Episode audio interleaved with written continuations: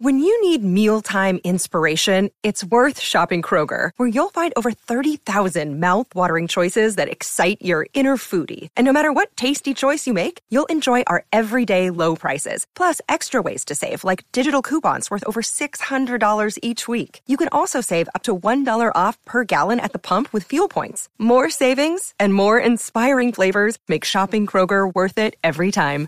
Kroger, fresh for everyone. Fuel restrictions apply.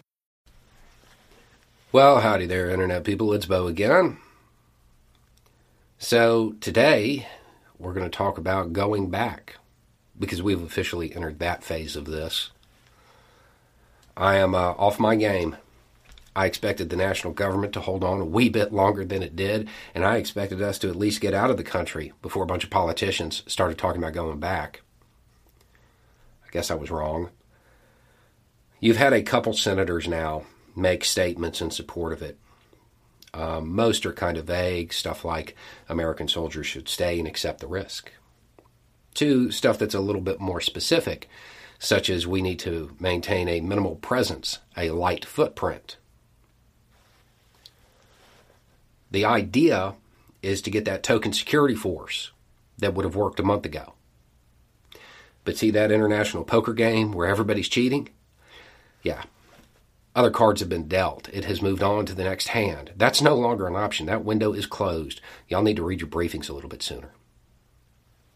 That won't work. Um, the plan, plan, as it uh, was laid out, is to basically establish a forward operating base full of a bunch of special operations people. And they're going to run mitigation operations from there all over the country. Um, like many things, you can tell what will happen by what has happened. How did the opposition take the country so quickly? Because they started in April. They started in April, seeding areas with their people, beard shaved, blending in with the local population. Then, when the time was right, they emerged. That's why there wasn't a lot of marching how they were able to do it so quickly. If a forward operating base is dropped in the middle of that country with no apparent backup because we want to establish a light footprint, the opposition will seed the area around that with its personnel. Imperceptibly, they will move their people in slowly. I mean, they won't do anything. They're just going to hang out and be around it. And then one day, those uh, special guys, they're going to get a target they can't pass up. They're going to get a golden opportunity on the other side of the country. And they're going to load up in those helicopters and they're going to take off. And that's when the opposition will form up. And again, they're not going to do anything, not right away.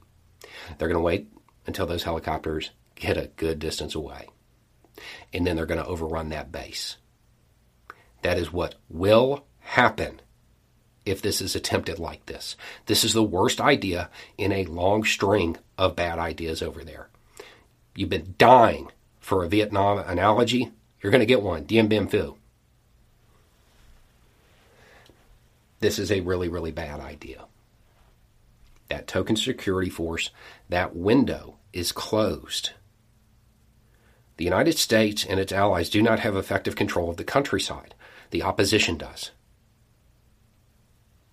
They will seed it and they will overrun that base. If you want to go back, you got to go back. You're basically going to refight the entire war because the opposition has control of the country. You're going to have to refight the entire war and then you can fall back and reduce troop levels and get to that token security force. I'm sure the troops will be home by Christmas. Um, it's also worth noting that Ideally, that token security force wasn't American because of the history of our presence there. The United States has a bruised ego right now and is just desperately thrashing about, trying to come up with something, cling to something to make this less of a failure. It's the wrong move. If the U.S. goes back in, it will end the same way because we have learned nothing, as is very apparent.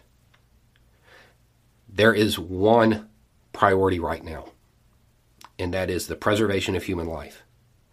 Getting people out, getting the Americans out, getting the Allies out, getting any refugee that wants to go out. That should be the goal. That's what matters. Nothing else the geopolitical concerns, the time for trying to stabilize, all of that stuff is over. You can't put the genie back in the bottle on this one.